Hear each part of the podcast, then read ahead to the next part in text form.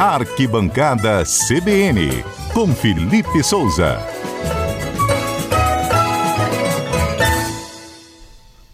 Arquibancada CBN com Felipe Souza nesta segunda-feira, sempre às segundas-feiras, aqui na CBN. Boa tarde, Felipe. Boa tarde, Zé Schaefer. Boa tarde, Pedro, Adalberto, ouvintes da Rádio CBN. Fim de semana foi bastante agitado, como de costume.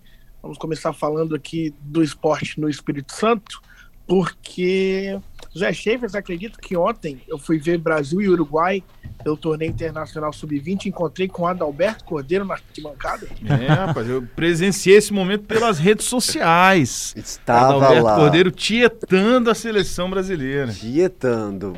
Tava tendo uma. Enquanto eu acompanhava a partida, inclusive tendo uma aula com o Felipe Souza, que eu falei, Felipe, eu estou debutando aqui no estúdio, no estádio. Debutando. debutando, então eu quero ficar aqui colado com vocês. Você me deixa atento de tudo que acontecer para eu não perder nenhum detalhe, Zé.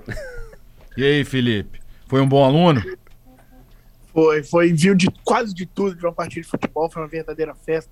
7 a 0 Brasil, teve expulsão do zagueiro uruguaio ainda no primeiro tempo, substituição de goleiro, né? Então, coisas que nem são tão comuns assim. A Adalberto presenciou ontem uma vitória que foi um verdadeiro massacre, né? O Brasil já vinha de duas goleadas sobre Equador e Paraguai, e foi um 7 a 0 para consolidar a boa campanha da equipe comandada pelo Ramon Menezes e para levantar a taça e fazer a festa de pouco mais de 3.100 torcedores que compareceram na noite de domingo no Kleber Andrade, Zé.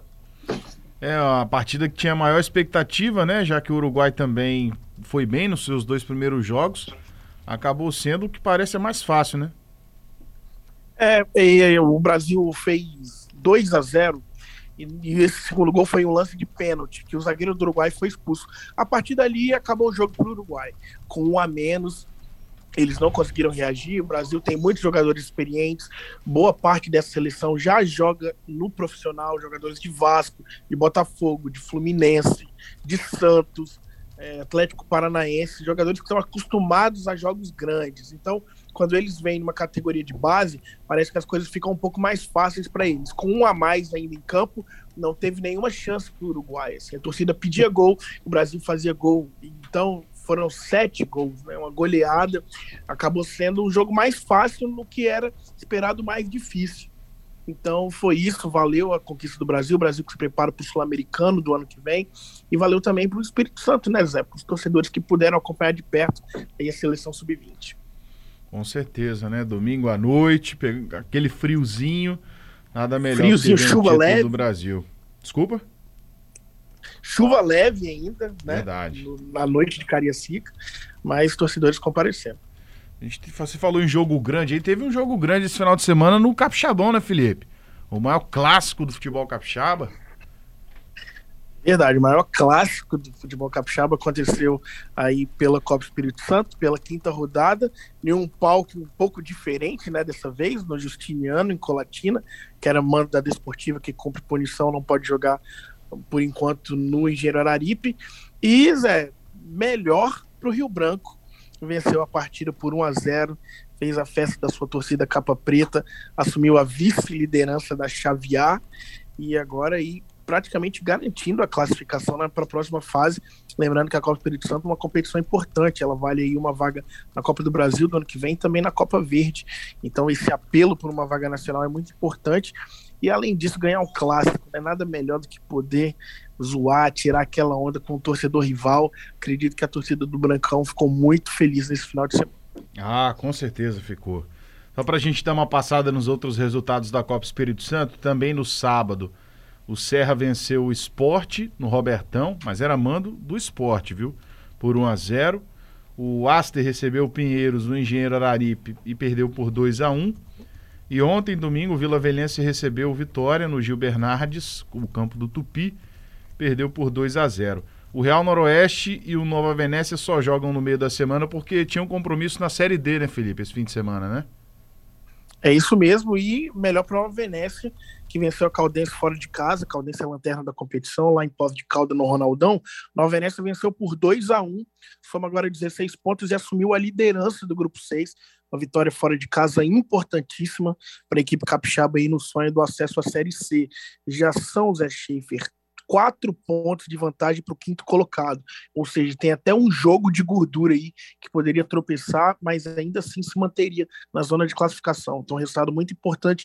O Real Noroeste não perdeu, mas não foi um resultado tão bom, porque jogou em casa contra o RT, que é o vice-lanterna, e empatou em 0 a 0 resultado deixa a equipe capixaba com 15 pontos na terceira colocação. É claro, né, se mantém aí na zona entre os quatro primeiros, que avançam para o mata-mata, mas a sensação é que poderia ter sido melhor. Né, se conquistasse uma vitória, seria líder do grupo, abriria mais vantagens, enfim. Mas um resultado ainda assim importante, vamos considerar que não perdeu e se mantém entre os quatro. É, só para o ouvinte que não acompanha muito a Série B, os times capixabas estão numa das chaves consideradas aí as mais fortes né, do campeonato, já que tem times de São Paulo, como a Inter de Limeira, a Ferroviária, times de Minas Gerais que sempre chegam ali brigando pelo acesso, né, Felipe? É verdade, né? No início da competição, quando a gente olhou para os grupos, a gente viu aí a Ferroviária, que fez um bom campeonato paulista, a Inter de Limeira, sempre um time né, muito duro na Série D, adversários difíceis. Pouso Alegre não foi muito bem no Campeonato Mineiro, mas se reforçou, então, assim, é um desafio. E as equipes capixabas estão entre os primeiros, entre os, as primeiras colocadas desde o início da competição. Né? Lembrando que são 14 rodadas, já foram nove jogos, né? faltam cinco e eles estão caminhando aí a passos firmes para chegar na, na zona do mata-mata, né? Que é ali que começa a pegar de verdade. Que a gente, o futebol capixaba sonha com esse acesso à Série C já tem um tempo, né, Zé Carlos? São anos aí amargando a última divisão do Campeonato Brasileiro e agora a gente vê uma boa chance de avançar com os dois para as fases decisivas da competição. Aí, vamos continuar acompanhando e torcendo pelo tão esperado acesso do futebol capixaba. A gente teve muitos jogos aí também importantes no Brasileirão, né, Felipe, nesse fim de semana. Pois é, no Corinthians e Palmeiras travaram aí um duelo pela liderança. No sábado, o Timão venceu o Juventude por 2 a 0 pulou na frente, mas no domingo o Palmeiras venceu o Curitiba fora de casa também por 2 a 0 e retomou a ponta. E um cenário interessante que nesse momento o primeiro, segundo e terceiro colocado do Campeonato Brasileiro são todos paulistas, Palmeiras, Corinthians e São Paulo.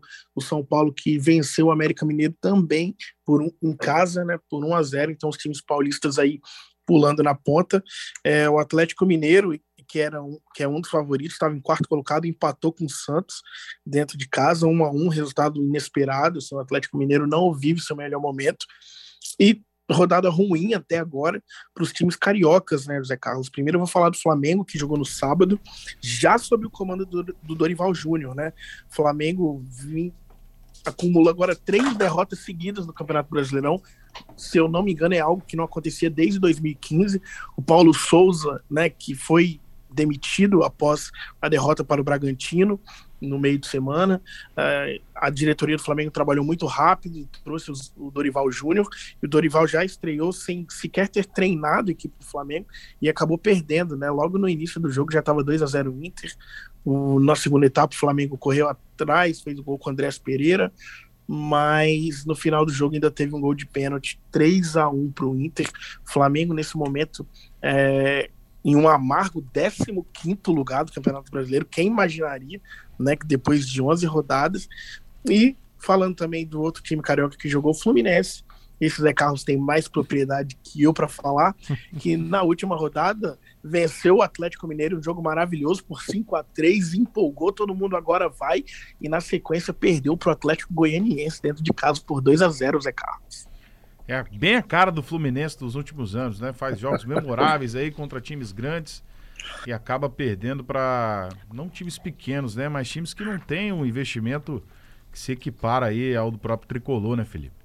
É, exatamente, foi uma surpresa. O Atlético Goianiense tinha apenas 10 pontos na tabela, agora soma 13 e é o 14 ultrapassou o Flamengo, né, ultrapassou o Botafogo também, e o Fluminense que vinha colando ali no G4, né, estava na oitava colocação, se vencesse com 17, estaria na quinta colocação.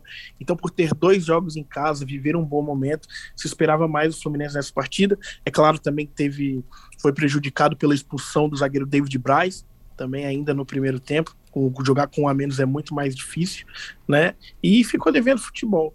E do outro lado, Zé, a gente falando do Flamengo, é uma questão que não era só o técnico o problema, né? Não era só o Paulo Souza. O time do Flamengo não vem jogando bem, mesmo alguns jogadores aí é, aclamados pela torcida, que já foram campeões, não vivem seu melhor momento. Quando o Flamengo piscou o olho, já perdia por 2 a 0 lá no Beira Rio. Ficou bastante difícil de correr atrás do resultado. Vamos ver como esses dois times se comportam nas próximas rodadas. E hoje, fechando a rodada, tem o último carioca da Série A.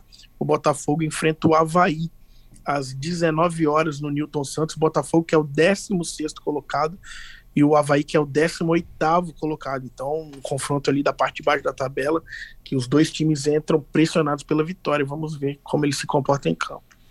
É, o Botafogo, que vem de três derrotas seguidas, está numa situação delicada definitivamente precisa de um resultado positivo. E para a gente fechar, Felipe, teve jogo também, jogaço, né? Na Série B. O Vasco, inclusive, é o jogo do nosso bolão, né? É isso aí. É, mais de 63 mil pessoas compareceram ao Maracanã. Um jogo, talvez um dos mais aguardados aí da primeira fase. O Cruzeiro líder e o Vasco aí se consolidando no G4. O Vasco fez um bom primeiro tempo, é, matou o jogo com um gol do Getúlio, um contra-ataque, Matheus Barbosa rouba a bola, dá no PEC, que lança para o Nenê, que ele cruza, um belo cruzamento para o Getúlio dar um peixinho jogar a bola, a bola para a rede. O segundo tempo já foi de maior domínio do Cruzeiro, mas ainda assim o Vasco, uma defesa muito forte, conseguiu segurar o ímpeto do ataque mineiro. Agora o Cruzeiro se, se mantém na liderança com 28 pontos, mas o Vasco, que estava 7 pontos atrás do líder, agora está apenas 4 pontos, né? é o terceiro colocado com 24 pontos, e entre os dois ainda tem o Bahia com 25, é, joga um pouquinho de pressão em cima do Cruzeiro, mas o que mais interessa ao Vasco nesse momento, que mira o acesso, é a distância para o quinto colocado, né, que é o primeiro fora do G4, que é o Grêmio, e hoje essa distância é de sete pontos. Então é, já é um número importante, mas, mas, lembrando que o Grêmio tem um menos, enfrenta o esporte hoje às 8 da noite. Pode ser que aí o empate entre esporte e Grêmio seja o melhor resultado para o Vasco, né? Você fica um pouco longe desses dois concorrentes direto na briga pelo acesso. Vamos ver o resultado do bolão então, Zé? Vamos, Vamos sim, ver. saber se alguém acertou o bolão Será? desse Vasco e Cruzeiro. Será, Adalberto? Será que alguém foi dessa vez, gente? Vamos ver. Adalberto, vamos, vamos começar com o Adalberto comigo. hoje, Felipe? Eu vou de 1 um a 1 um. 1 um a 1 um para Adalberto um Cordeiro. Nossa, o Maracanã lotado, mas uhum. o Cruzeiro tá bem. 2 a 2 2 a 2 2 a 2 Olha só, Murilo Marim. 3 a 1 pro Vasco. Por que será?